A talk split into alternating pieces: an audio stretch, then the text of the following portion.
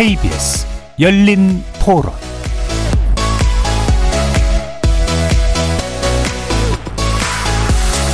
안녕하십니까. KBS 열린 토론 정준희입니다. 앞으로도 10년 이상 걸 것 같아요. 재건축 단지들이 전부 다 다르거든 상황이 입지 상태도 다르고 입주민들이 요구한 수준도 다르고 일시적으로는 뭐 좋게 보겠지만 장기적으로는 큰 변화가 없을 것 같다고 보고 있습니다. 전 목동 사는데 재건축 그 계획이 승인이 나려면 시간이 걸리거든요. 변수가 많은 것 같습니다. 당분간 2, 3년 정도는 하락기라고 보면 네, 이때 뭐 조합원들도 분양가율이 높지 않을 거기 때문에 좀 관망하지 않을까. 서울시에 너무 노후된 아파트 단지들이 많은데 물론 유럽이나 이런 다른 도시들 같은 경우에는 뭐 오래된 건물들을 리모델링해서 잘 활용하는 경우도 있는 걸로 알고 있지만 우리나라 같은 경우는 한국 전쟁 이후로 되게 급하게 지어서 되게 안전하지 않은 건물들이 많다고 저도 대충 알고 있기 때문에 그런 면에서 재건축이 필요하다고 생각해요. 영향 있지 않겠어요? 장기간 계속 안 됐었던 게 똑같은 거고 거기만 해주고 어디는 안 해줄 수는 없을 거고 근데 그건 사실 그들만의 리그 아닐까요? 지금 뭐 시장 경제 자체도 그렇고 지금 뭐 부동산 얼어붙어 있는 상황이니까 좀 여력이 되시는 분들의 리그일 가능성이 높아 보여요. 거리에서 만나본 시민들의 목소리 들어보셨는데요. 서울 강남 재건축의 상징처럼 꼽히던 음마 아파트가 최근 재건축 심의를 통과했다고 합니다. 도시계획위원회 상정 5년 만이자 조합 설립 추진위원회를 설립한 지 19년 만에 일어난 일인데요. 이번 심의를 통해서 음마 아파트는 기존 28개 동 4,424가구가 최고 35개 층 33개 동 5,778가구로 탈바꿈될 예정입니다. 금리 인상으로 집값이 하락하는 상황에서 과연 음마 아파트 재건축 결정이 어떤 변수로 작용할지 주목됩니다. 다시 집값을 들썩이게 만들면서 여타 재건축 사업을 자극할 수도 혹은 시장이 감당할 수 없는 그런 사업이 될 수도 있기 때문이죠. 오늘 KBS 열린 토론에서는 네 분의 부동산 전문가 모시고 음마 아파트 재건축 허용 배경과 남은 과제 짚어보면서 부동산 시장에 미칠 영향 자세히 살펴보도록 하겠습니다. KBS 열린 토론 지금부터 시작합니다.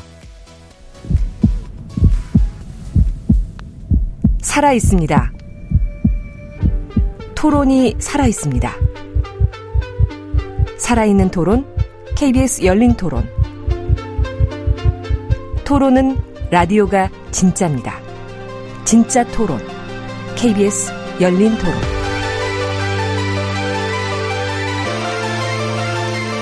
오늘 토론 함께 해주실 네 분의 전문가 소개해드립니다. 먼저 김인만 부동산 경제연구소 소장 나오셨습니다. 안녕하세요. 김인만입니다. 이은형 대한건설 정책위원권 연구위원 함께 하셨습니다. 안녕하세요. 이은형입니다. 그리고 최은영 한국도시연구소장 나와주셨습니다. 네, 안녕하세요.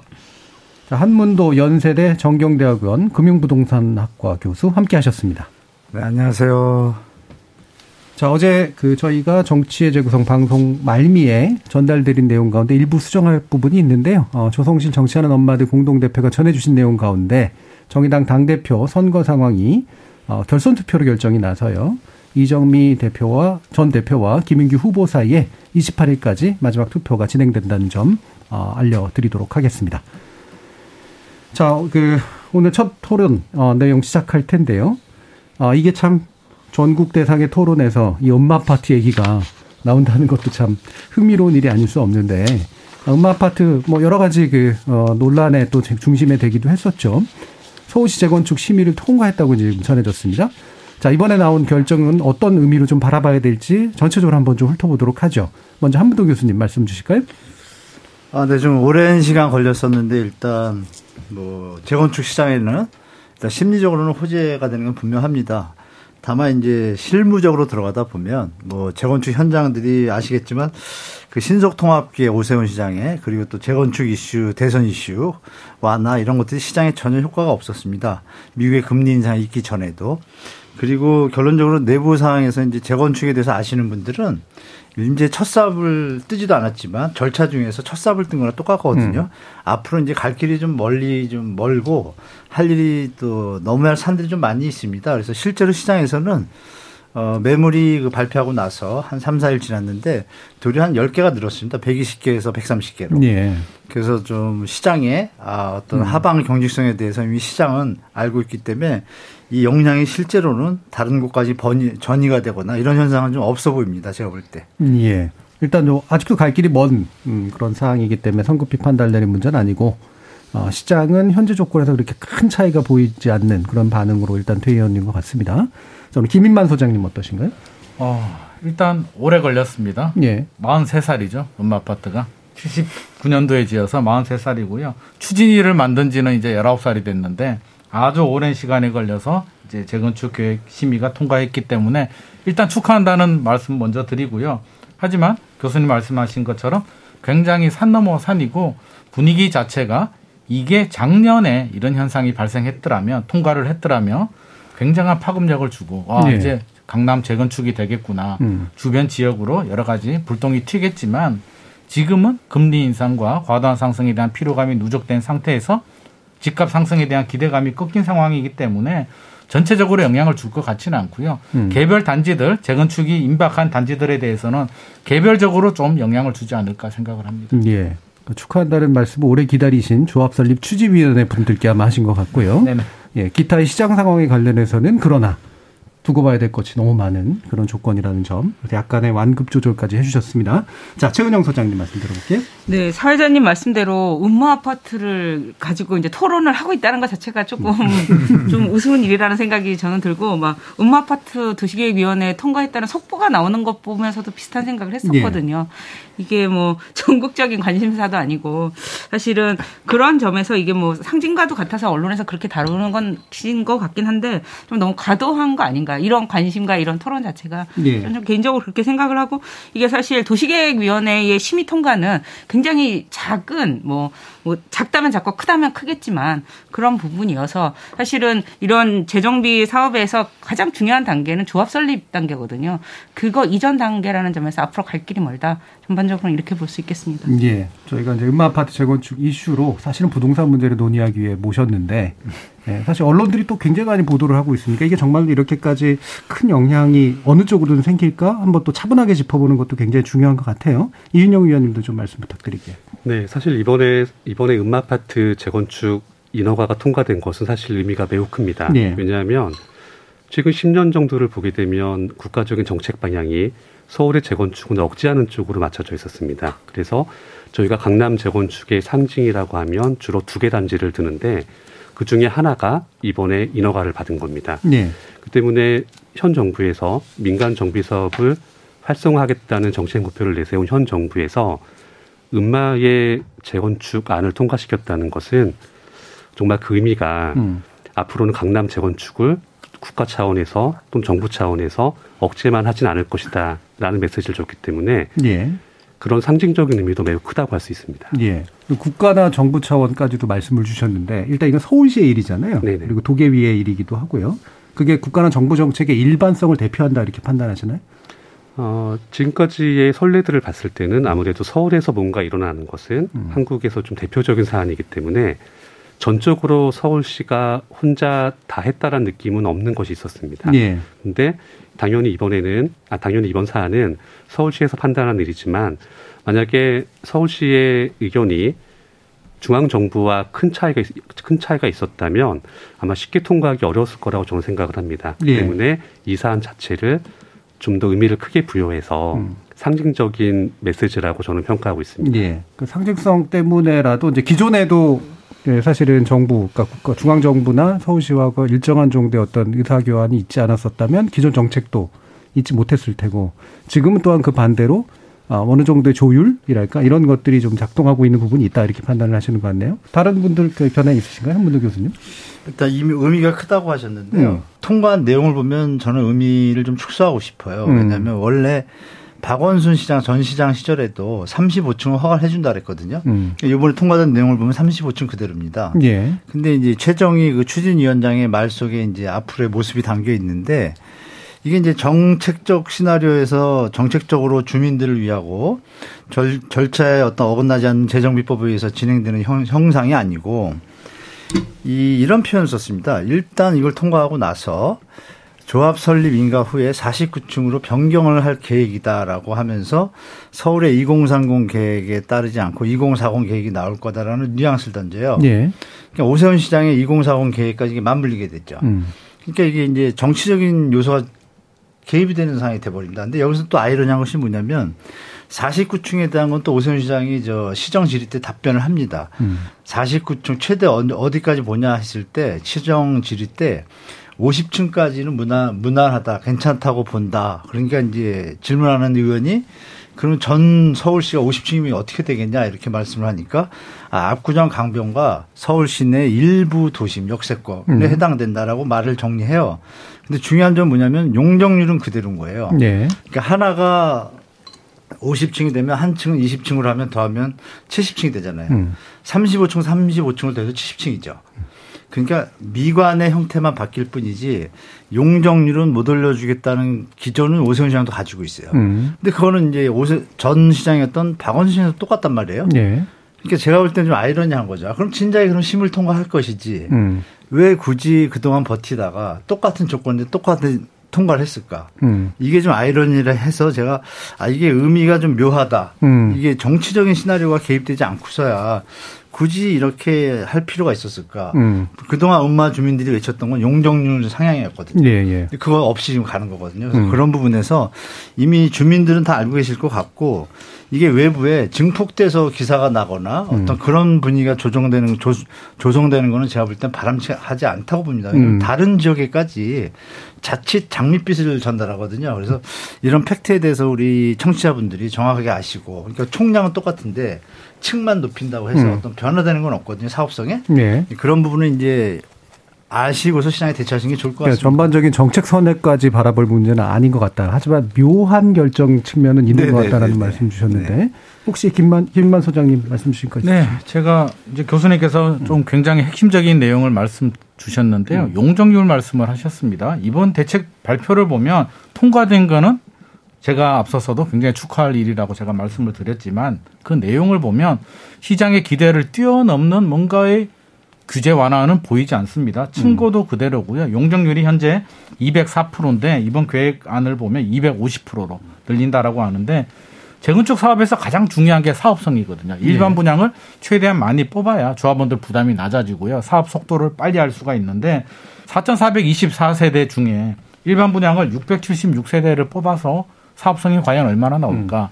안전진단이 통과가 안 됐는데 차라리 안전진단이 통과됐다면 저는 오히려 더 의미를 부여하고 싶은데 기존 계획대로 어차피 35층, 49층도 아니고 35층으로 하겠다는 걸 그냥 이번 심의에서 통과시켜 준 걸 저는 큰 엄청난 규제 완화? 정부가 큰 인심을 섰다? 저는 그렇게 보여지지는 않기 때문에 이번 결과는 좀 차분하게 지켜봐야 될 것 같고요. 남아 있는 산이 조합 설립을 해야 되는데 조합 설립이 사실은 제일 어렵습니다. 예. 4분의 3 동의를 받아야 되고요. 동별 과반수 동의를 받아야 되는데 이게 상가 가지고 계시는 분들의 또 문제들도 있고 지하로 다니는 GTX 문제도 있고 여러 가지 암초들이 많이 있기 때문에 거저 장밋빛으로 보기에는 좀 굉장히 넘어야 될 산이 많다 그런 예. 생각이 듭니다. 사업상 난점 언급 주신 부분들 저희가 일부 좀 후반부에서 계속 다뤄볼 내용이고요. 전 전반적인 정책 전환에선 특히나 이제 규제 완화 기조를 명확하게 보여준 건 아니다라는 그런 판단도 해주셨습니다. 최은영 소장님부터. 일단 하나 짚, 어, 어, 짚고 넘어가고 싶은 게 서울시하고 국토교통부 중앙정부는 정, 정책적으로 그렇게 동일하게 가지는 않더라고요. 예. 좀 우리나라 지방정부 중에서 가장 그 주거정책을 독립적으로 가져가고 있는 것이 서울이기 때문에 음. 이 지금 이 정책이 서울시가 이런 것을 해서 이게 중앙정부 정책에 하고도 이제 그 일치하지 않으면 이런 결과가 나오기 힘들었다라고 말, 하, 말씀하시는 부분은 좀 동의하기가 어렵습니다. 왜냐하면 이것은 서울시 도시계획위원회의 결정이거든요. 예. 그런 점에서 뭐 국토부하고 교감을 해서 이런 결정이 나왔다든가 이렇게 해- 해석하시는 건좀 과대하다, 과장이다 이러, 이렇게 판단이 되고 이 재개발 재건축 사업과 관련해서 사실 가장 중요한 요소는 다른 것 모든 게 아니라 사실 시장입니다. 시장이고 이게 앞으로 사업성이 있을 거냐 이거든요. 그런데 그럴 때 제일 중요한 게 시장 상황이고요. 주택 가격의 흐름인데 지금 뭐 다들 아시다시피 주택 가격이 상향, 우상향하는 상황이 아니지 않습니까? 이럴 때 정비 사업은 굉장히 가기 힘들다라는 점을 그 시청자들께서 꼭 염두에 두시고 이 지금 엄마의 사업의 상황을 보셔야 될 것 같습니다. 예.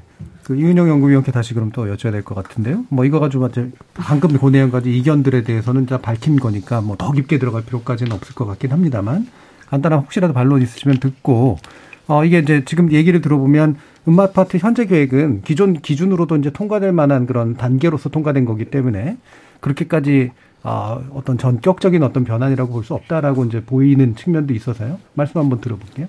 네, 사실 사실 여기에 대해서는 좀 예전에도 썰이 있었습니다. 예. 썰로는 종전에도 35층은 허용을 해준다고 했는데 음. 안한 것이다라는 얘기가 있고 예. 또 반대쪽에서는 35층으로 하겠다고 했을 때도 서울시에서 이런저런 좀 트집을 잡았다 이런 음. 내용들이 있습니다. 예.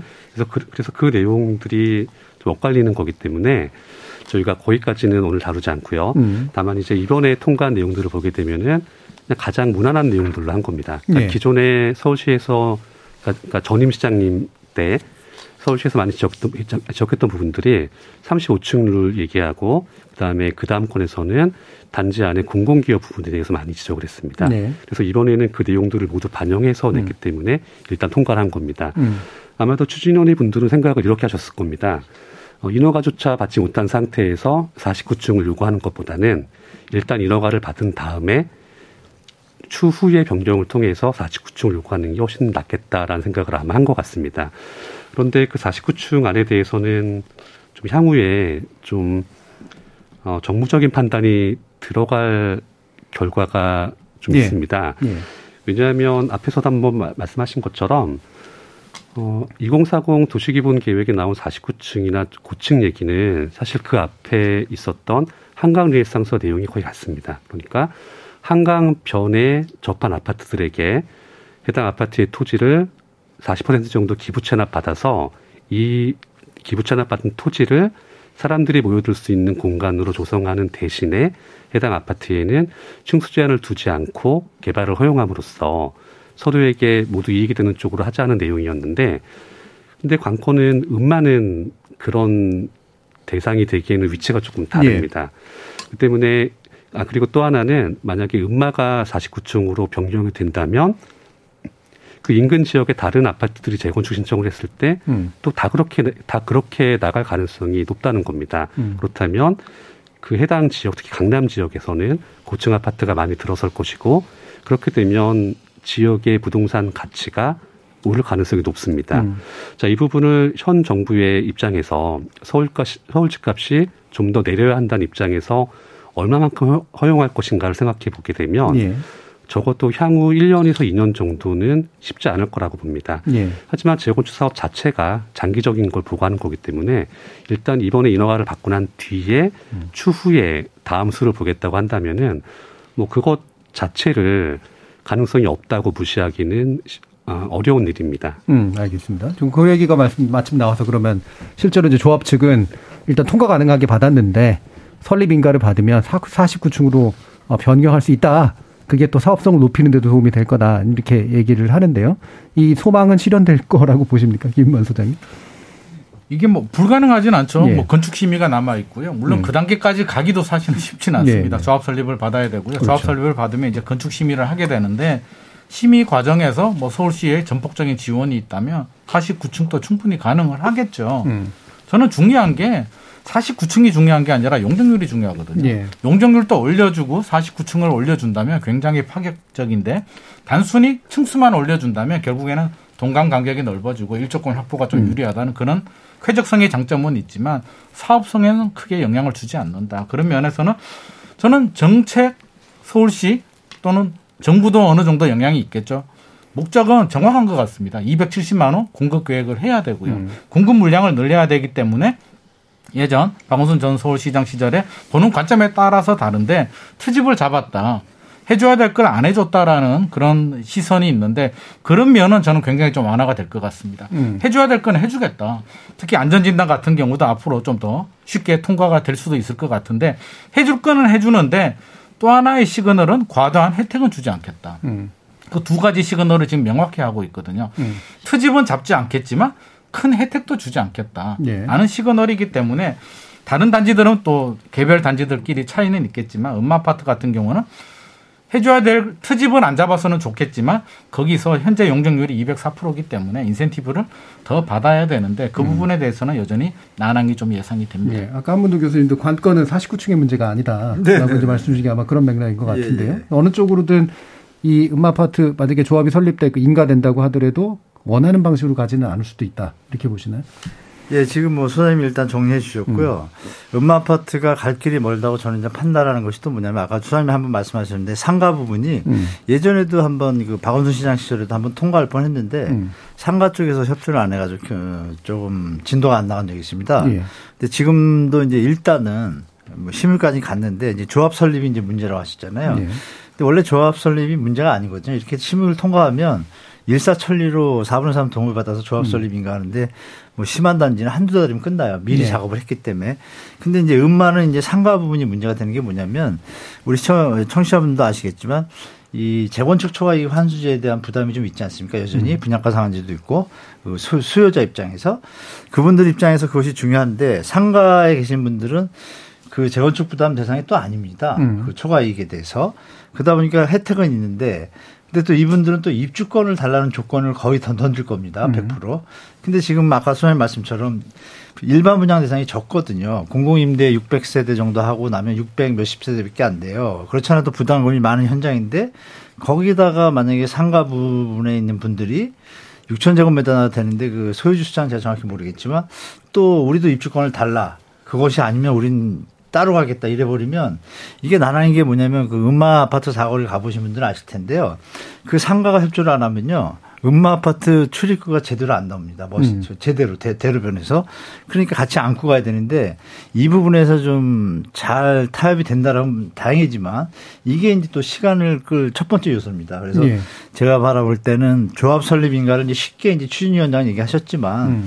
이 부분이 아마 좀 시간이 좀 걸릴 것 같고 통과되고 나서 뭐 정치적 요인이 또 있지 않습니까? 총선이 끝나고 나서 어떤 법이 바뀌지 않는 한 재건축 초과이익 환수제와 분양가 예. 상한제는 손대기 또 힘들잖아요. 이런 좀 난제들이 많이 있기 때문에 제가 볼 때는 그냥 실리적으로 주민이나 투자 입장에서 현재 상황에서 과도한 기대를 하지 마시고 요새 진행되는 정상적인 다른 현장과 똑같이 바라보시고 투자를 하시던 내 집 마련을 하시던 하셔야지 뭐 과도한 과도한 기대는 좀 제가 음. 볼 때는 좀 오판을 일으킬 것 같습니다. 예, 일단은 이제 뭐 층수도 올리고 용적률도 높여주는 그런 최상의 시나리오는 쉽게 안 나올 거고 게다가 네. 지금 현재 상가 문제가 결합돼 있어서 그렇죠. 어, 굉장히 넘고 넘어야 할 산들이 굉장히 많다라는 만- 그 말씀을 주셨습니다. 자, 이 부분 최 소장님. 네, 그 음마상가 말씀하셔가지고 그 음마상가를 가보신 분들은 아실 건데 아마 서울시에서 가장 활성화되어 있는 시장 중에 하나일 거거든요. 예, 그것이 곳이 예. 아주 유명한 집들이 많은 곳이거든요. 예, 떡볶이뿐 아니라 뭐 여러 가지 음식들이 굉장히 시장이 활성화되어 있는 곳이기 때문에 예. 그분들이 이 재건축 추진에 동의하기가 뭐 이 아까 이제 입주권을 달라는 것 요구 외에도 이 생계의 문제가 또 생존권의 문제가 그렇죠. 있기 때문에 굉장히 쉽지는 않을 것입니다. 그래서 아까 제가 말씀드렸던 것처럼 이 일반적으로 재개발 재건축에서 가장 어려운 단계가 사실 조합 설립인가 하고 얘가 많이 걸리는 데는 굉장히 많이 걸리는 거거든요. 근데 이렇게 상가가 활성화돼 있는 데가 이렇게 조합 설립 인가를 받아본 전례가 거의 없는 것 같아요. 음. 그러니까 아주 이례적인 곳이죠. 상가가 너무너무 활성화되어 있는 곳인데 그럼 이곳의 동의를 쉽게 받아낼 수 있을 것이냐 이 조합원들의 음. 그것들이 이 이 상 이 아까 말씀드렸던 시장 상황 어떻게 주택 가격의 흐름이 갈 것이냐 앞으로 네. 일반 분양가를 높게 받을 수 있는지 이게 가장 중요한 요소겠지만 네. 이 상가 주민들의 조합원들의 어, 입장도 굉장히 중요할 것이라고 생각합니다. 네, 일단 상가가 꽤 많고 활성화되어 있으니까. 아, 398분이네요. 예. 어, 엄청 그 많으시네요. 조합원 수로 보면 398로 네, 되어 네, 있더라고요. 예, 굉장히 많은 수고. 게다가 만약 이분들을 설득하려면 사업성이 엄청 높아져야 그나마라도 뭔가 혜택을 나눠드릴 수 있을 텐데 그것도 굉장히 난항이어서 여러 가지로 쉬워 보이지 않는다. 예, 이은영 위원님. 뭐 사실 상가 다른 아파트도 마찬가지입니다. 재건축 네. 사업에도 좀 걸려 있는데, 근데 이제 그나마 음마는 다른 모 아파트보다는 좀 나은 나은 것이 음. 어떤 아파트는 상가동이 아파트 중심에 있는 경우가 있습니다. 음. 그쪽에 네. 이런 경우에는 상가를 분리하고 재건축하는 게 상당히 어려운데 음.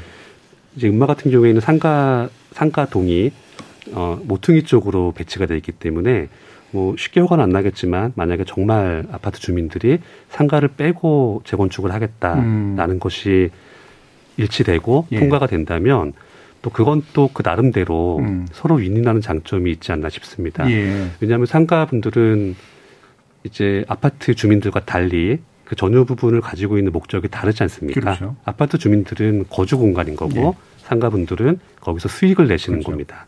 그런데 이분들 입장에서는 오히려 아파트가 재건축돼서 세대수가 증가하게 되면 잠재 고객이 같이 들죠. 예. 그래서 이제 향후에 상가 문제가 좀 어려워지긴 하겠지만 정말 뭐 여러 가지 길을 찾다 보면은 어, 뭐 어떤 방법으로는 음. 상가를 분리해서 재건축하는 것도 생각해 볼수 있습니다. 예. 재밌는 아이디어를 주셔가지고요. 아까 입구를 못 낸다 그러셨잖아요. 네, 네, 네, 네. 어떻게 생각하세요? 못 낸다기보다는.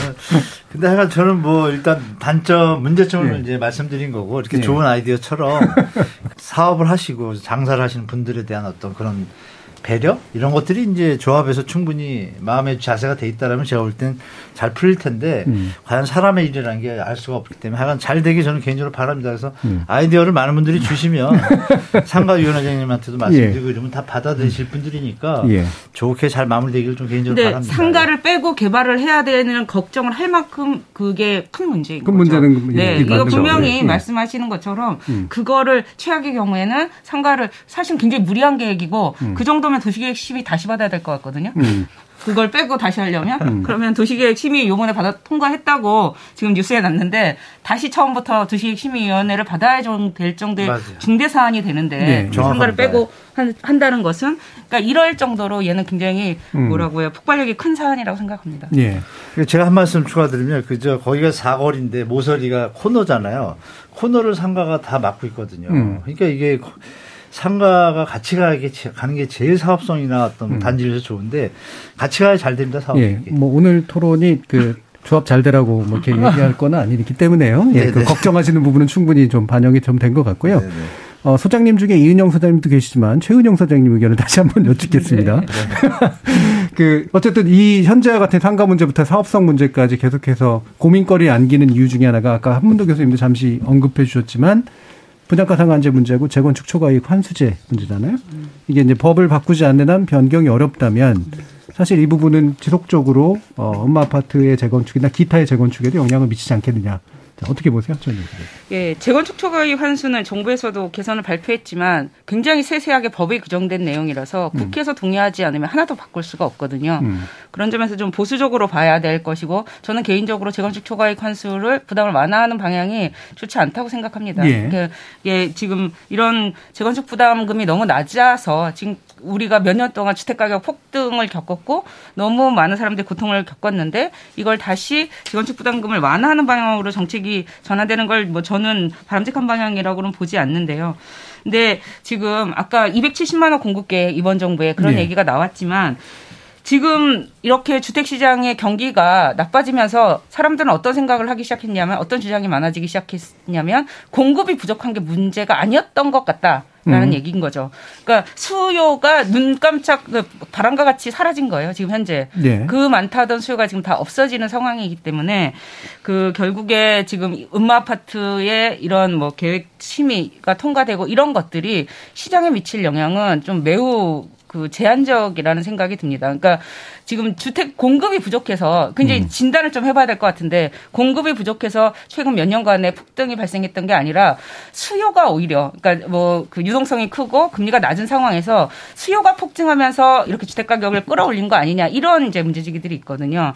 이제 그런 점에서 어 어쩌면 우리 이 가수요, 투기 수요 음. 이런 것들이 딱 사라지고 난 시 장에서 음. 재개발 재건축이 원하는 방향대로 갈 것이냐에 관해서 과거의 경험을 봤을 때 우리가 이런 주택 가격 하락 국면을 처음 겪는 게 아니라 이명박 정부 때도 겪었던 것이잖아요. 그때 경험을 보면은 재개발 재건축이 잘 가기는 매우 힘들다 이렇게 음. 판단하고 있습니다. 예, 이게 이제 재초안 그러니까 재건축 초과이익 환수제라든가 분양가 상한제는 워낙 또 입장에 따라 굉장히 음. 좀 갈리는 이슈여서 근데 적어도 이제 입법 사안이기 때문에 쉽게 바꾸기는 아마 난망이긴 할 텐데 요걸 약간 다른 관점으로 좀 해서 논의를 더해 갔으면 좋겠는데요. 부동산 시장이 경착륙해 버리면 또 우리 경제에 주는 충격도 많기 때문에 어느 정도 완급 조절을 위해서는 규제 풀어줄 거를 일부 좀 풀어주면서 너무 급격히 하락하는 걸 막아야 된다라고 하는 고민이 새로운 논의로 아마 나오는 것 같거든요. 이런 것까지 포함해서 그런 면에서 제도 규칙 어떤 전환이랄까 수정은 필요하다고 보시는지도 한번 여쭤보도록 할게요. 이은영 의원님. 지금 정부에서 얘기하는 정비 사업의 활성화는 민간 정비 사업 활성화는 기본적으로 세대 수가 더 증가한다는 전제를 하고서 진행을 하는 겁니다. 네네. 주택 공급한다는 맥락이니까요. 그런데 제초안 같은 경우에는 처음 제도가 생겼을 때와 지금이 정책 목표가 다르고 환경이 다릅니다. 그러니까 처음 제도가 생겼을 때는 재건축을 억제하기 위해서 만든 거였죠. 네. 그리고 당시에는 재건축이 얘기던 얘기를 했던 단지들이 뭐 70년대 아파트 뭐 그 전 아파트 이런 것들이었습니다. 그쪽만 주로 억제를 했고 그리고 주로 그렇게 재건축되는 곳들이 좀 부촌에 좀 많았기 때문에 이제 그 프레임을 그렇게 좁혀서 적용하는 게 가능했습니다. 음. 그런데 그때부터 지금 한 20년 지났죠. 지나고 나니까 지금은 정책 목표가 바뀌었습니다. 재건축을 억제하는 게 아니라 좀 더 활성화하겠다 이렇게 바뀌었고 그리고 이 제초안이 적용되는 대상 집단이 바뀌었습니다. 그러니까 이 제도가 생겼을 때는 90년대 준공된 아파트들이 대상이 아니었는데 이게 지금에 와서는 90년대에 준공된 아파트들이 재건축 대상에 들어가게 된 겁니다. 어, 다, 뭐, 어, 다들 아시는 일기 신도시부터 예. 다 포함이 되는 거죠. 자, 그런데 이제 뭐 대표적으로 분당을 얘기합니다만, 그러니까 일기 신도시 중에서 가격대가 좀 많이 나가, 나가는 지역으로 분당을 얘기하는데, 이제 분당 같은 경우에도 대형 평수들이 있고 그 안에서도 부촌이 있습니다. 하지만 분당 전체를 일반화해서 부촌이라고 하기는 쉽지 않습니다. 거기도 소형 평수가 있고 처음 처음 분양해서 입주하던 시점부터 지금까지 사시는 분들 중에서 그렇게 가처분 소득이 당시와 지금 비교해서 크게 증가하지 않으신 분들이 분명히 계십니다. 네. 그런데 지금 시점에서 90년대 준공된 아파트들까지 포함해서 재건축이 논의가 된다면 당연히 제초하는 재건축 사업을 막는 요인으로 작용을 하게 됩니다. 음. 그 때문에 지금처럼 정책 목표와 정책의 적용 대상이 크게 바뀐 상황에서는 제도 자체의 개선을 당연히 고려할 수밖에 없습니다. 음.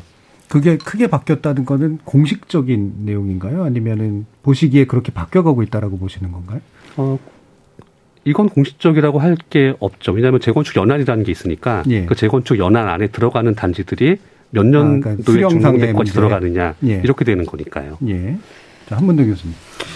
그 관점의 차이인데요. 저는 조금 다른 생각인데 재건축 초과이 환수제가 지금 말씀하신 대로 일기 신도시와 기존의 강남 개발 5층 아파트하고 좀 차원이 틀립니다. 일단 갭이 있는데 일단 노무현 정부에서 이걸 만들었지 않습니까? 근데 그 의도가 뭐였냐면 그때 뭐 용적률이 100% 수준이니까 도시 그 계획법상 국토계획법상에 정한 250%까지 하면 재산이 두 배 반 늘 수 있는 그저 아파트를 지을 수가 있으니까 과도하다고 판단을 했고 음. 그렇다고 또 안 해줄 수 없으니까 제가 볼 땐 노무현 정부에서 이제 묘안을 찾은 거예요. 그럼 여기는 이제 국가에서 공익적으로 강남이란 쪽을 집중적으로 밀어줬지 않습니까? 예. 기반 시설도 밀어주고 코엑스도 들어오고 잠실도 들어 이런 것들이 국민의 세금으로 투입이 됐지 않습니까? 음. 그러니까 그런 부분에 대해서 공익적 요인을 같이 나눠야 되니까 그걸 연구한 끝에 낸 묘안이 재개발 재건축 아 재건축 초과 이익 환수제가 나온 건데요. 이 환수금을 받았을 때 용도도 또 중요합니다. 그 용도가 뭐냐면 반은 그 지역에서 쓰는 거고요. 그 돈을 나머지 반은 도시 정비 기금이나 우리가 국민주택 그 안정을 위해서 지금은 이제 도시주택기금으로 바, 바뀌었지만 그 전에 국민주택기금이었습니다. 예. 그쪽으로 계정으로 들어갑니다. 기금으로. 그러니까 국가 주거 안정을 위한 용도로 쓰이니까 좋은 면이 있죠. 그런데 중요한 건 조합원 입장에서 100%로 돼 있는 집을 그대로 100%로 공익적인 요소로 유지를 한다 그러면 재산의 증가분이 없지 않습니까? 음. 근데 그거를 250%로 해 주는 대신에 이 이득에 대해서 어느 정도는 환수하겠다라고 했을 때 정당성이 있으니까 법원에서 헌재에서도 합헌 판결을 내린 겁니다. 예. 이, 이 원래 목적을 생각한다라면 제가 볼 땐 무리가 없는 법인 건 확실해요. 완벽한데 다만 이 액수가 커지다 보니까 우리가 짧은 시간에 주택가격이 너무 급등하다 보니까 이 차익도 많이 발생한 거예요, 수익이. 예. 그러다 보니까 그 당시 2006, 7년도에 만들어진 지금 말씀하신 소득이나 이런 부분 경제 성장들을 다 안 따졌지 않습니까? 지금 와서 보니까 그게 과다하게 지금 노출되는 거죠. 음. 차익이 많으니까 또 반면에 그러니까 이 부분에 대해서 묘안이 나왔던 것이 그러면 나중에 지금 내지 말고 부담되니까 나중에 양도할 때 예. 내라라는 묘안까지 나왔잖아요. 음. 그럼 그 방향으로 가는 것이 주택 도시 계획이나 국민 주거 안정에 부합하는 얘기입니다. 음. 근데 지금 나오는 얘기의 분위기는 뭐냐면 사업성이 저하된다는 자꾸 쪽으로 가요. 예. 그럼 정부의 정책이 뭐 국민의 뭐 민간 건설에서 사업성을 보고 정책을 짜는 거 아니지 않습니까? 물론 음. 경제상 항상 그걸 고려는 해야겠지만 중요한 것은 근본적인 국민 주거 안정 속에서 공익적 재산은 공유된다라는 근본 원칙에서 정책이 진행되는 게 맞다, 맞다고 봐요 저는. 예. 그래서 이 부분에서 과다하다고 생각되는 부분은 지금 이제 소장님 말씀하신 것처럼 가처분 소득이나 주택 가격 상승 그리고 그 차이에 대한 차액에 대한 갭에 대한 오류들이 좀 발생하잖아요. 음. 그 부분에 대해서만 여야가 합의를 하고 연구를 하면 묘안은 나올 수 있다고 보는데 지금 던지는 내용들의 방향은 뭐냐면 아, 말씀하신 것처럼 재건축을 방해하는 요소다. 음. 사업성을 떨어뜨리는 요소다. 이렇게 몰아가서는 안 된다고 보는 거죠, 저는. 예. 그래서 이, 이 재건축 초과 이익 환수제 순 기능도 분명히 봐야 되고 물론 이 공급을 늘리는 데 있어서 약간의 사업성으로 저희 요소는 분명히 돼요. 음. 그 부분만 손을 대서 합리적으로 고쳐 나가야지 이걸 전체로 싸잡아서 재건축 초과 이익 환수제가 대한민국의 뭐 재건축 현장의 앞날을 막는 것처럼 음. 몰고 가는 것은 잘못됐다라고 말씀드리겠습니다. 네. 그러니까 일정한 이제 원래 제도 취지의 순기능은 네. 보존할 필요가 있는 거고 네, 네. 다만 일부 조정은 하겠지만 이제 공급 촉진적 요소하고 뭐 사실 이제 연한이 다한 건물들이 재건축을 하지 않으면 안 되는 상황에 놓여 있는 거를 그럼 어떻게 해결할 거냐의 문제에 대한 일정한 또 처방도 필요하다라고 보시는데 그게 현재처럼 이렇게 진행돼서는 안 된다 이런 견해이신 것 같은데 김인만 소장님 어떠세요? 어, 이게 두 가지 측면이 있는데요. 예. 뭐 필요하다는 측면에서는 이제 교수님께서 말씀하셨고 지원영 소장님께서도 말씀을 하셨는데 실제로 부과된 사례는 없거든요. 음. 왜 부과되지 않았을까 생각을 해보게 되면 낼 수 없는 세금이거든요. 음. 왜낼 수 없느냐? 수백만 원 정도는 내겠죠. 4억, 많게는 4억, 5억까지 나오는데 미실현 이익의 과세에 이중 과세 문제가 논란이 되는데 팔 때 양도세를 내죠. 취득 가격에서 네. 팔았는 가격의 일정 부분 6에서 45% 정도 세금을 내는데 양도세는 파니까 잔금이 돈이 들어오니까 충분히 낼 수 있는 세금인데 팔 생각도 없는데 나는 거주할 목적인데 매덕에 세금을 내라라고 하면 실질적으로 낼 수 없는 세금입니다. 세금을 낼 수 있게 해줘야 되는데 낼 수 없는 세금이라면 이거는 뭔가 문제가 발생을 한다는 거죠. 음. 그래서 아무리 정책의 의도는 좋고 투명 뭐 여러 가지를 하겠지만 결국 취지는 그거잖아요.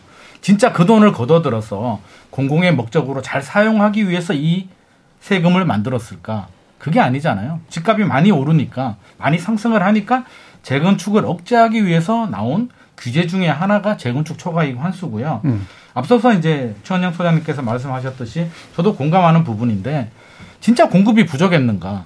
저도 그렇게 보지는 않습니다. 음. 왜? 공급은 뭐 서울은 공급이 부족한 거는 사실인데요. 집을 사겠다는 사람들 과수요가 많아지기 때문에 공급보다 수요가 많으니까 집값이 올랐는 거거든요. 지금은 신기루처럼 사라졌잖아요. 거래량이 절감하는 거로 봐서 공급이 사라진 상태에서 집값 상승에 대한 기대감이 꺾였고요. 최근에 하락을 하고 있는데 과연 재건축 초과이익 환수가 계속 유지되거나 이렇게 강하게 있을 필요가 있을까? 음. 최근에 정부안이 이제 완화 대책이 나왔는데 그것도 국회 통과를 돼야 되는데 저는 폐지는 뭐 좀 급진적이라고 한다면 이번에 나온 정부안이 완화 대책 정도는 저는 충분히 괜찮다라고 보는데 그거조차도 지금 국회 통과를 장담할 수는 없기 때문에 저는 굉장히 좀 불합리한 세금이다라는 생각이 재건축 초과이익 환수는 사실은 시장 가격보다도 재건축으로 인해서 훨씬 더 많이 발생한 이익에 대해서 부과하는 것이잖아요. 그리고 또 아까 말씀하신 거에서 시청자들께서 오해하실 여지가 있는데 수억 원은 그럼 내가 내야 되냐? 그게 아니라 조합이 내는 거거든요. 네. 개발 단계에서 이 개발 이익이 많이 발생하고 그걸 조합이 한꺼번에 내는 것이지 개인이 뭐 몇 억씩 내는 그런 세금이 아니거든요. 그래서 지금까지 한 건도 부과되지 않았다라는 거 이거 자체 가 문제고 이 돈은 원래 그 지역으로 주거복지 예산으로 사용되어야 될 돈이거든요. 공공임대주택을 짓고 주거복지 잘하는 지자체에 내려가야 될 예산인데 지금 한 푼도 못 내려가고 있다라는 점이 문제인데 이 한 푼도 부과되지 못하는 재건축 초과 이익환수제가 뭐 위헌이라 그러면서 계속 그러다가 이제 발목 잡고 있다가 이게 합헌 결정이 나왔죠. 예. 그래서 지금 이번 정부에서도 재건축 초과 이익환수제를 없애지는 못하고 음. 지금 어떻게든 조금 아니 조금이 아니라 굉장히 많이 이제 굉장히 많은 내용을 개정하려고 하는데 저는 바람직한 방향이라고 보지 않고요.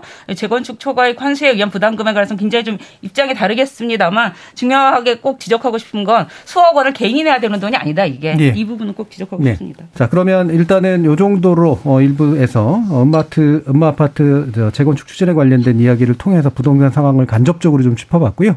이어지는 2부에서 실제로 좀 직접적으로 어떤 전망들이 가능할지 한번 이야기 나눠보도록 하겠습니다. 여러분은 KBS 열린 토론과 함께하고 계십니다. 토론이 세상을 바꿀 수는 없습니다. 하지만 토론 없이 바꿀 수 있는 세상은 어디에도 없습니다.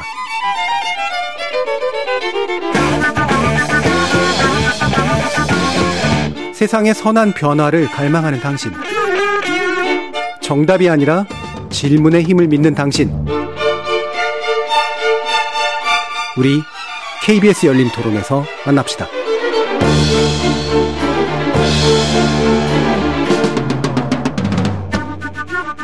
KBS 열린 토론 2부 음마 아파트 재건축 허용과 부동산 시장에 미칠 영향을 주제로 놓고 한문도 연세대 정경대학원 금융부동산학과 교수 최은영 한국도시연구소장 이은영 대한건설정책연구원 연구위원 김인만 부동산경제연구소 소장 이렇게 네 분과 함께 하고 있습니다.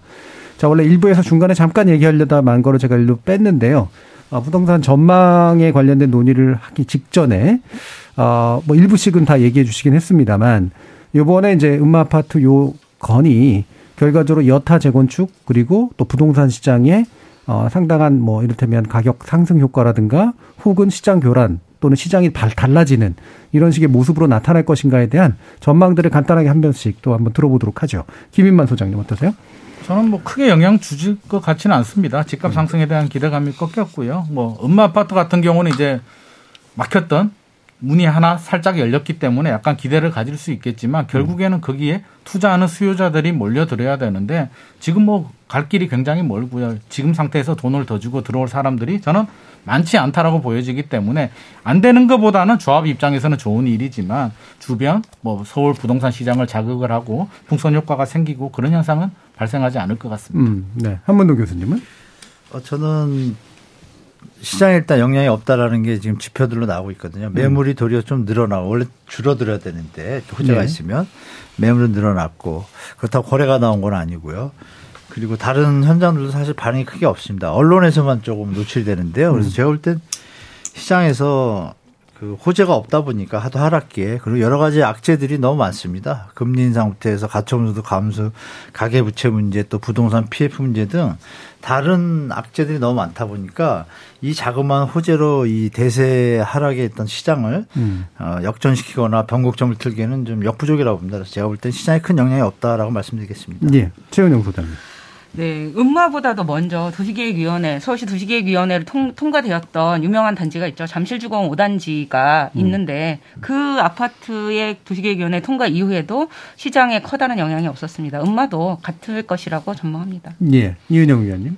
네, 어, 전반적인 영향은 크지 않다고 보는데 음. 사실 이제 투자도 개인마다 사정이 다르죠. 그러니까 대출을 끼는 사람들 레버리지 투자는 지금 하기가 좀 어려운 상황인데 만약에 본인 여력이 있어서 좀 장기적으로 보겠다라는 사람들은 음. 지금 당장은 아니지만 조금 더 기회를 보다가 들어갈 겁니다. 예. 아마 그 정도 수요만 있을 거고 뭐 전반적으로 시장을 뭐 자극할 것이다 그렇게까지는 보기 어렵습니다. 예. 전반적으로 네 분 모두 어, 큰 시장 영향은 없을 것 같다. 다만 이제 장기적으로 조금 달리 보는 측면이 있을 수도 있는 요소와 뭐 그렇게까지 볼 수는 없는 요소 정도로 갈리는 것 같은데요. 지금 일단 부동산 시장에 관련된 이야기를 해서 더 넓혀서 좀 얘기를 해봤으면 좋겠는데, 아, 한문도 교수님 요즘 네. 이제 하락론자가 되신 것 같아요. 아, 네, 저는 하락론자가 아니고요. 정, 상화론자입니다 정상화론자. 네, 네, 네. 예, 하락 전망론자 그러면. 예, 이렇게 봐도 될까요? 네, 현 시점에서는 하락 방향을 말씀드리고 있습니다. 예, 그 전망에 대해서 왜 그런지를 좀 말씀해 주실까요? 음, 일단 여러 가지 지표들이 많이 나오는데 일단 음. 주택 가격 부담 지수라고 있습니다. 이거 뭐 전 세계적으로 쓰이는 저 데이터인데요. 일단 잘 중위 가구 소득이 중위 가격의 아파트나 주택을 샀을 때 부담하는 어떤 소득과 원리금의 원리 원 원금과 이자의 그 비중을 나타내는데요. 그게 작년 2021년 3분기에 200을 넘었고 음. 4분기에 203을 찍었는데요. 그게 이제 200이라는 수치가 뭐냐면은 100이면은 그 수치가 한 소득 자기 소득의 25% 정도를 음. 주택담보대출에 대한 그 원금과 이자를 갚는데 쓰는데 200이라는 수치는 이제 50%라는 수치가 나오게 되겠죠. 근데 전 세계적으로 그 45.7 정도가 평균적으로 임계점으로 보고 있습니다. 음. 전국 전 세계 어떤 저 그 부동산을 보는 전문가들이나 학자들이 네. 그래서 그런 부분에 봤을 때 이제 우리가 203을 넘었기 때문에 일단 음. 가격 임계점에 왔다고 저는 판단이 됐고 음. 그 수치가 도리어 금리 인상까지 겹치지 않습니까? 근데 금리가 아, 여기서 전제 조건이 뭐냐면 LTV 50%에 DTI 25.7%를 기본으로 합니다. 20년 만기 모기지를 쓸 때 이 데이터가.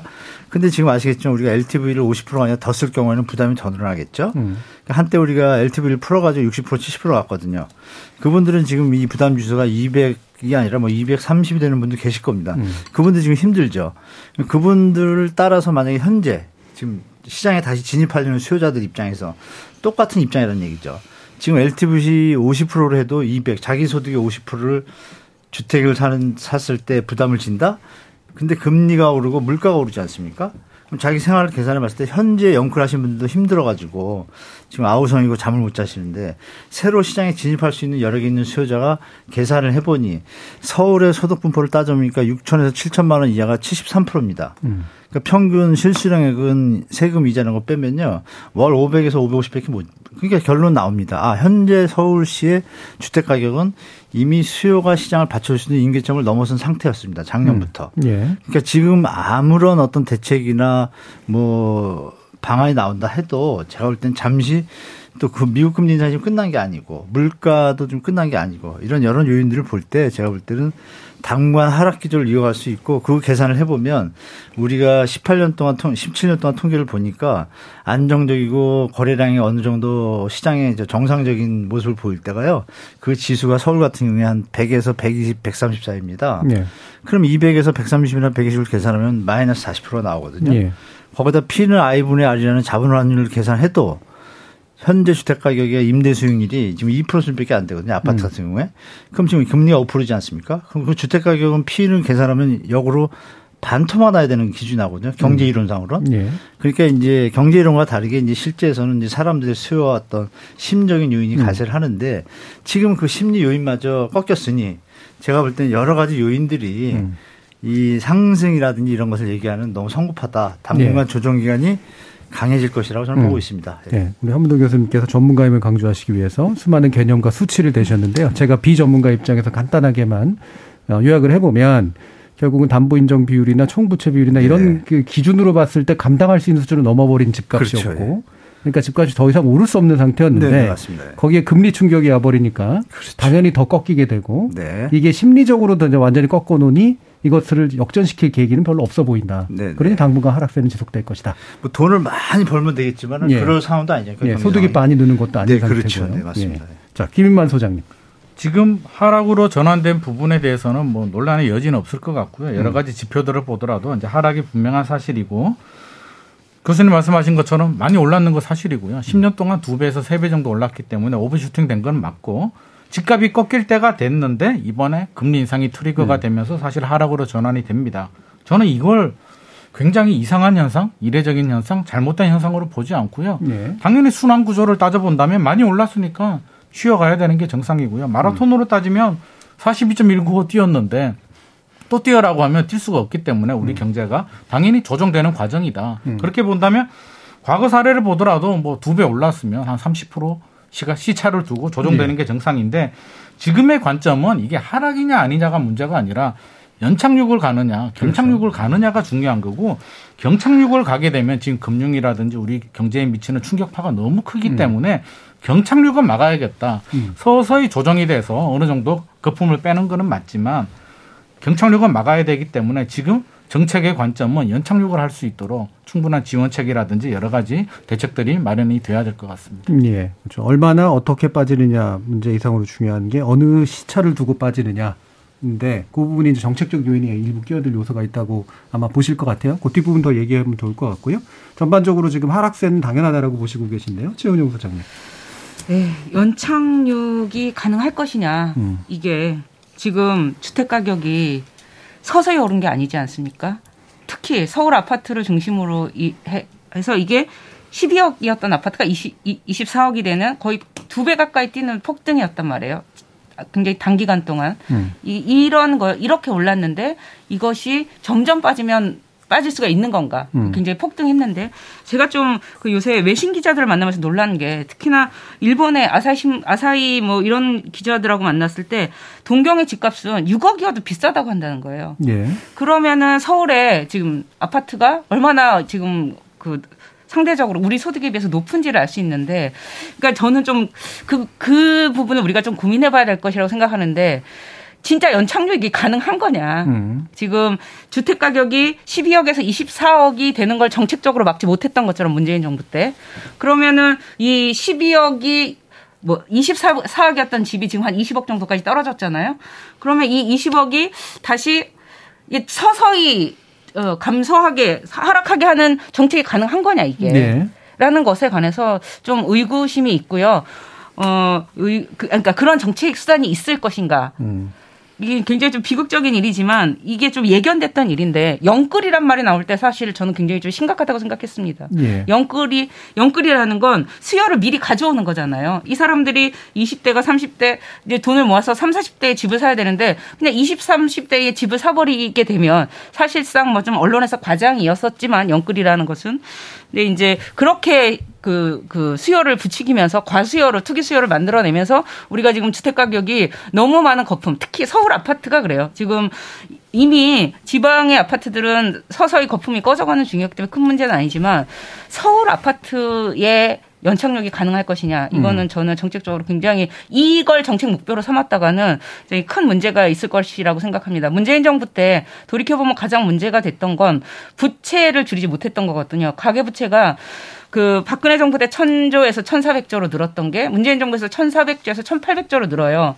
그러니까 빚내서 집사라는 정책은 박근혜 정부가 폈지만 결과적으로 보면 문재인 정부에서도 똑같았거든요. 그래서 이렇게 과도하게 늘어난 가계 부채를 어찌할 것인가에 관련해 가지고 좀 심각하게 봐야 되고 그, 그 지점과 관련해서 이걸 계속 빚을 내서 집을 사거나 혹은 빚을 내서 전세 사라라는 정책으로 정부가 지금 그 정책 기조를 전환하지 않고 있는데요. 이렇게 이자가 높아가는 상황에서도 그럼 빚, 빚, 그 전세 더 대출하게 해줄 테니까 뭐 이런 기조를 계속 이어가고 있거든요.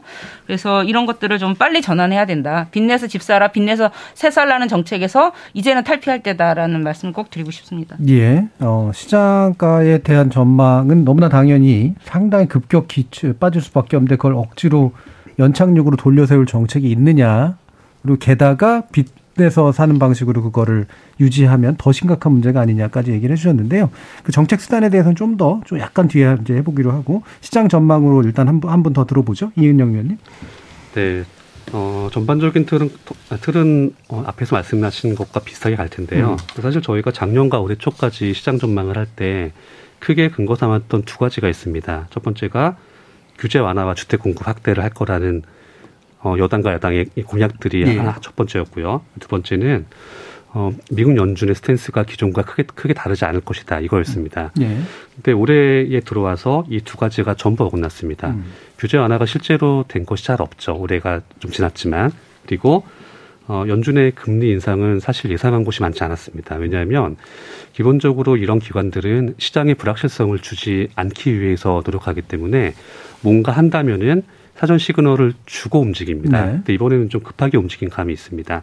그래서 이제 국내 국내 소비자들 입장에서는 대출은 원래도 어려웠는데 그게 완화된 건 없었고 이제 돈을 빌리기 위해서는 갑자기 어느 순간부터 이자 걱정까지 하게 된 겁니다. 음. 그리고 이제 일각에서는 집값이 뭐 하락한다, 장기 하락한다는 얘기를 같이 하는 겁니다. 이렇게 되면 당연히 매수 수요에 영향을 미치게 되죠.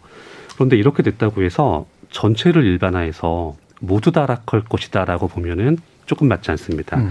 자, 이런 이런 상황이 발생을 하면 그 다음에 나타나는 현상은 양극화가 심화됩니다. 그러니까 사람들의 수요나 선호가 몰리는 곳은 가격이 유지가 되거나 버텨주는 거고 그렇지 않은 곳은 빠지는 결과가 나타납니다. 음. 실제 최근의 사례를 보게 되면 뭐 다들 서울 얘기하시다가 이제 지방을 한번 얘기해 보면 어 한 달 이내의 일입니다. 대전에서 지금 대전을 보게 되면 그 중공 아 준공 10년 이내의 아파트들 가격이 좀 크게 나타나고 있습니다. 그런데 그 와중에도 그 지역의 대장주였던 모 아파트는 신고가가 나왔습니다. 예. 그러니까 전체를 일반화해서 모두가 이렇게 될 것이다라고 보면은 실제 시장하고 조금 다를 수가 있다는 겁니다. 음. 하지만 이것을 평균을 내거나 이렇게 하게 되면은 방향성은 하락으로 보이겠죠. 음. 그래서 저희가 전체적인 시장의 방향은 그렇게 보더라도 그것이 전체를 일반화하기에는 조금 주의할 필요가 있다. 이렇게 정리할 수 있습니다. 예. 자, 그러면 그 연착륙 이야기하고 경착륙 이야기를 결합시켜서 좀 더 해보면 좋을 것 같은데요. 아까 이제 최은영 소장님은 어, 막을 수 있느냐, 경착륙을. 수단이 있느냐라고 하는 되게 부정적인 이야기를 해주셨습니다. 어, 심지어는 이제 그게 현재 쓰는 수단이 오히려 더 안 좋은 효과를 낼 수 있다라고까지도 이제 비판적인 시선을 보여주셨는데요. 한문도 교수님은 이 부분 어떤 생각 네, 갖고 계신가요? 뭐 일부분 의견에 동의합니다. 왜냐하면 우리가 문재인 정부 때도 봤지만 올라갈 때는 어떤 약을 써도 어, 수요자들의 시장의 사람들의 심리가 한쪽으로 쏠리게 되면 당분간 붐이라 그러죠. 붐이를 하면 그건 어떤 정책도 막을 수가 없습니다. 시간이 지나야 되는데 또 하락할 때도 마찬가지입니다. 우리가 더듬어 보면은 MB 정부 때도 그렇게 뭐 완화 정책을 엄청 썼는데 잘 못 살아나거든요. 그또 박근혜 정부도 들어와서 계속 썼는데 못 살아나다가 이제 조금 무리한 어, 대책을 빚을 좀 권- 너무 이제 권하는 음. 그 형태와 이제 공급을 줄인다는 여러 가지 뭐 융당 폭격에 가까운 어떤 주택 활성화 정책을 쓰다 보니까 그거 하고서 1년 뒤에 가계부채 종합관리 방안 발표했거든요. 음. 그러니까 우리가 이제 역사를 더듬어 보면은 아 이번에도 정부에서 애를 쓰겠지만 이한번 어떤 흐름은 보통 우리가 기억을 더듬으면 IMF가 우리가 내부적인 문제였었는데 한 3년 걸렸거든요. 3년 반 주택시장 회복하는데 그리고 글로벌 금융위기 때는 외부 충격이었는데 음. 한 7년 갔습니다. 7, 8년. 그러면 요번에 충격은 사실 내부도 지금 위험성이 존재하고 있고 외부도 동시에 있잖아요. 음. 그럼 우리가 상식적으로 단순 평균을 해도 4년은 가겠구나라고 예측을 하는 게 합리적이라고 보고 그래서 그거에 대해서 영국 이코노미스트가 그 얘기를 썼습니다. 5월 22일 날 발, 저기 저 대한민국 일본과 거의 흡사하다. 그렇게 될 것이라고 보인다. 음. 그러면서 맨 마지막에 썸머리가 뭐냐면 한국의 정부 당국자들은 이 이것을 피하려고 하지 말고 음. 그냥 대안을 찾거나 이런 걸 하지 말고 받아들여서 피해를 최소화할 수 있게 대비하는 것이 좋을 것 같다. 음. 게다가 한국에는 전세 대출이라는 보이지 않는 대출의 위험성도 있다라고 그걸 왜 냈나 제가 연구를 해보니까 영국 자본들이요, 뭐 자기들도 지금 힘들지만 미리 빠져라 뭐 이런 신호이지 않았을까라는 뭐 제가 생각했는데요. 제가 볼 때는 그런 여러 가지 문제들 때문에 이 역사상 전 세계에서 연착륙을 성공한 부동산 정책이 없었습니다. 음. 경제 위기라는 것은 항상 주식도 그렇고요. 뭐 블랙 문데이도 들어보고 많이 들어보셨잖아요. 일시적으로 경상륙은 있겠지만 그 정도의 차이겠죠. 예. 그 정도의 차이를 미리 선제적으로 대비를 하고 있다가 음. 정부에서 터지자마자 바로 이제 들어오면 기간이 짧은 게 도리어 연착륙 효과가 있지 않습니까? 음. 그런 쪽으로 가는 것이 좀 바람직하다고 저는 생각합니다. 네, 그러니까 시장의 방향에 맡기고 대신 그 그게 짧아질 수 있도록 나중에 네, 그- 사후적으로 그 기간이. 힘든 기간을 줄이는 게 사실 제일 잘하는 거라고 봅니다. 제가. 때. 김민만 소장님. 사실 정책이 뭐 부동산 집값이라든지 뭐 결과를 다 컨트롤할 수는 없다는 건 이미 입증이 됐습니다. 예. 문재인 정부 때 집값이 급등했을 때 26번에 넘는 대책을 발표하고도 집값을 못 잡았고요. 물론 내릴 때도 완화 대책이 나와도 쉽게 그럼 뭐 안정이 된다든지 연착륙이 쉽지는 않습니다. 쉽지는 않은데 이걸 방치하게 되면 그러면 그런 논리라면 집값 오를 때는 왜 규제를 했나요? 효과가 없는데.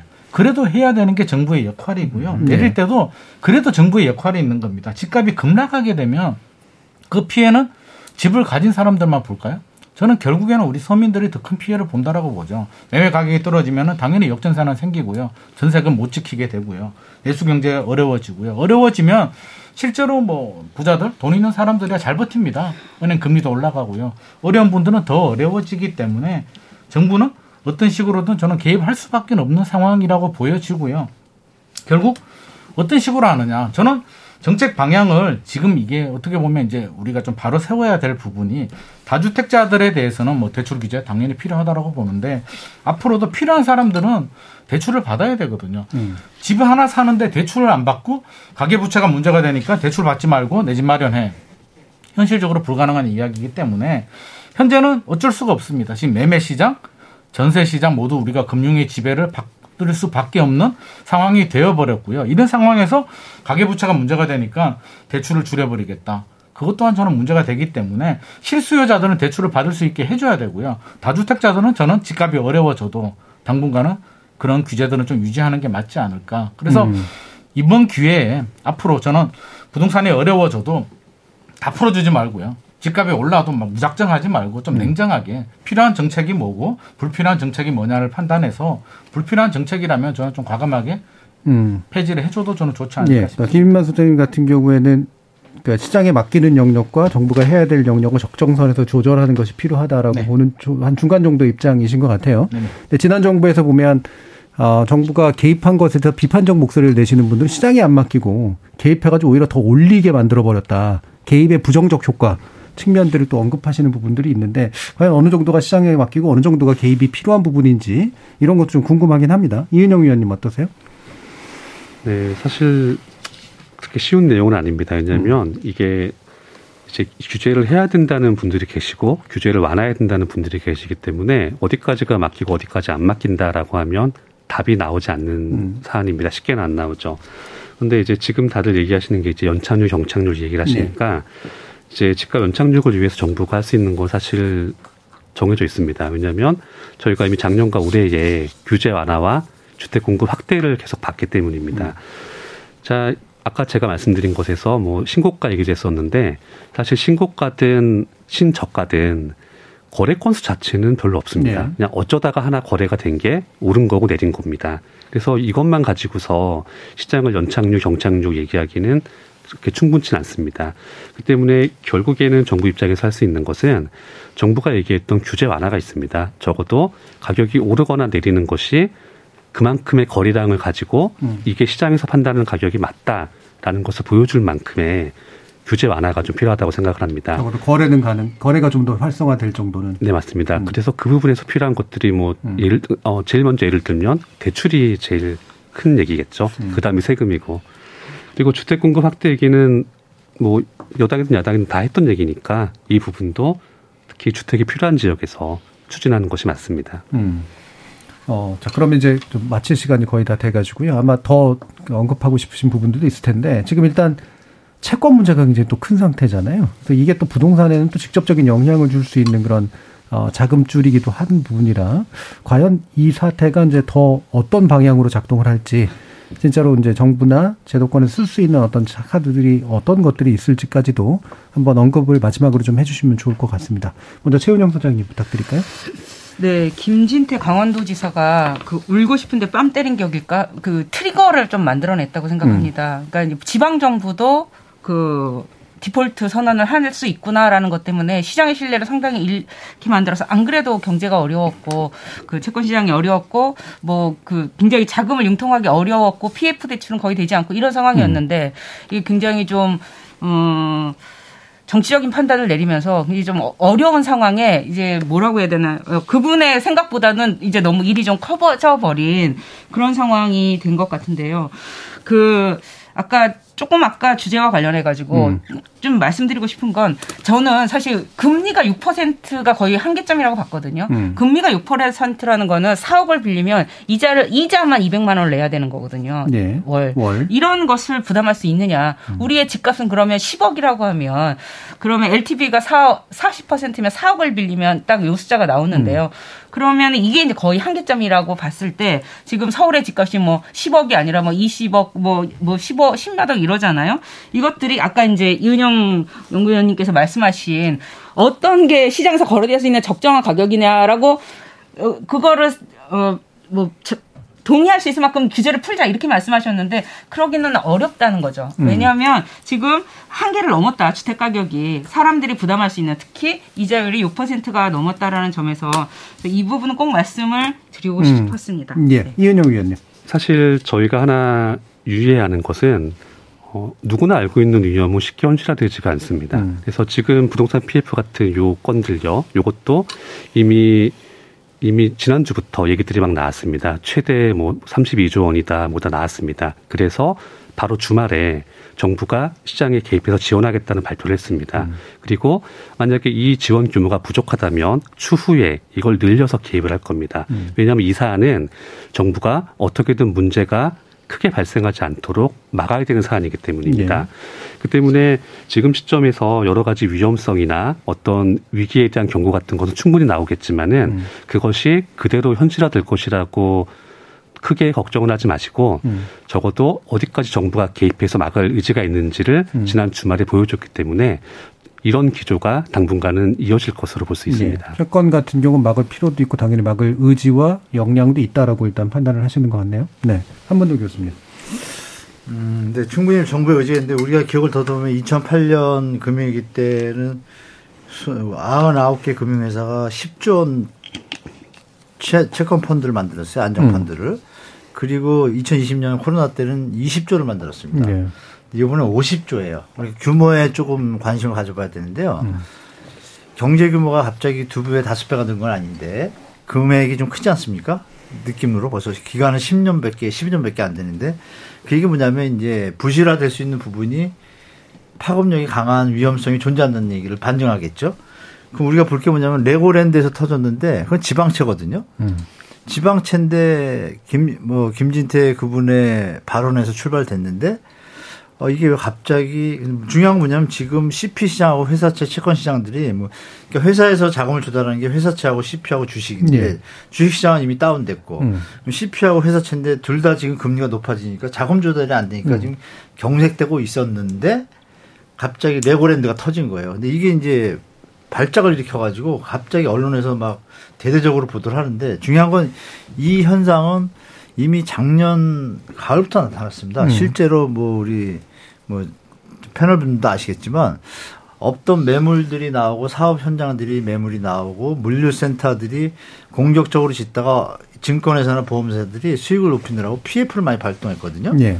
PF라는 건 뭐냐면 미래 분양에 대한 수익을 담보로 한 것인데 지금 이제 경제 위기를 딱 보니까 막혀버렸잖아요. 음. 그러면 지금 금융 긴축 상황이 왔는데 자금을 회수해야 되는데 회수할 길이 없지 않습니까? 그럼 이거를 금융 이자나 그거를 제어하려면은 그 시행사 입장에서는 CP나 뭐 회사채 발행해서 갚아야 되는데 발행이 네. 안 되는 거예요. 네. 그러니까 이게 이제 제가 볼 때 신용경색이나 어떤 다른 곳으로 이제 금융기관까지 전이될 거라고 미리 정부에서 판단을 하고 음. 선제적으로 대응한 부분이 많다고 봐요. 근데 그건 역으로 우리가 위험성이 상당히 내재돼 있다. 그러면서 음. 여기서 몇 군데 또 뺐습니다. 다 구조해 주는 것이 아니라 음. 이것만 쓰고 나머지 부분은 홀딩을 해놨어요. 네. 그러니까 이미 정부에서 한 번은 어느 정도 조정을 겪는다라는 거 PF 시장에서도 음. 그리고 이제 가계부채 문제도 있지 않습니까? 이런 부분에 대해서 선제적으로 대응한 것에 대해서는 뭐 개인적으로 좋게 보는데 음. 자칫 이게 국민의 세금을 가지고 네. 기업을 살리는 것으로 오해받지 않게만 잘 관리 나왔으면 하는 바람입니다. 예. 자, 김인만 소장님 말씀까지 듣죠. 레고랜드가 이제 부동산 시장까지 영향을 주게 되는데요. 이게 음. 별개의 문제 같지만 알고 보면 금융과 부동산과 경제가 맞물려 있거든요. 네. 지금 저는 파급 효과에 대해서 좀 말씀을 드리고 싶은데요. 결국에는 건설회사들이 이제 자금난에 허덕이게 되고요. 결국에는 부실 부도날 가능성이 있고 결국에는 공급 감소로 또 이어지게 되죠. 270만 원 공급하겠다라고 했지만 결국에는 건설회사 입장에서는 리스크 관리를 할 수밖에 없고요. 지금 그 사업 부지들이 매물로 나오고 있는 상황에서 돈줄까지 막히기 때문에 저는 중장기적으로 공급이 음. 더 줄어들 것으로 예상이 되고 음. 또 하나는 물가를 잡기 위해서 지금 금리를 가파르게 올리고 있는데 반대로 금융시장을 안정시키기 위해서 수십 조의 돈을 푼단 말이에요. 음. 자칫 잘못하면 물가도 잡지 못하고 음. 금리 인상 기조가 빨리 끝나지 않고 더 지속이 되면서 돌고 돌아서 우리 부동산과 금융시장에는 또, 더, 또 다른 더 안 좋은 부메랑 음. 효과가 나타나지 않을까 싶어서 굉장히 좀 우려스럽게 예의주시를 하고 음. 있습니다. 역시 만만치 않다라는 면에서 또 다시 한번 강조를 해주셨네요. 자, KBS 열린 토론 오늘 순서는 이것으로 모두 마무리할까 합니다. 오늘 함께 해주신 네 분, 김인만 부동산 경제연구소 소장, 이은영 대한건설 정책위원권 연구위원, 최은영 한국도시연구소장, 한문도 연세대 정경대학원 금융부동산학과 교수 네 분 모두 수고하셨습니다. 감사합니다. 감사합니다. 규제와 욕망은 수시로 충돌하죠. 자본주의 시장 경제가 주기적 위기에 처하면서도 아직까지 유지되고 있는 이유 가운데 하나. 근본적으로는 욕망을 자극하는 시스템이지만 또 그것을 일정 선에서 규제하는데 완전히 실패하지만은 않았다는 데 있을 겁니다. 대한민국의 모든 욕망을 결집시켜 놓은 부동산, 그게 커지고 또 터지는 과정의 반복 속에서 과연 적정선의 규제는 어디에서 그어져야 될지 고민스럽지 않을 수 없습니다. 지금까지 KBS 열린 토론 정준이었습니다.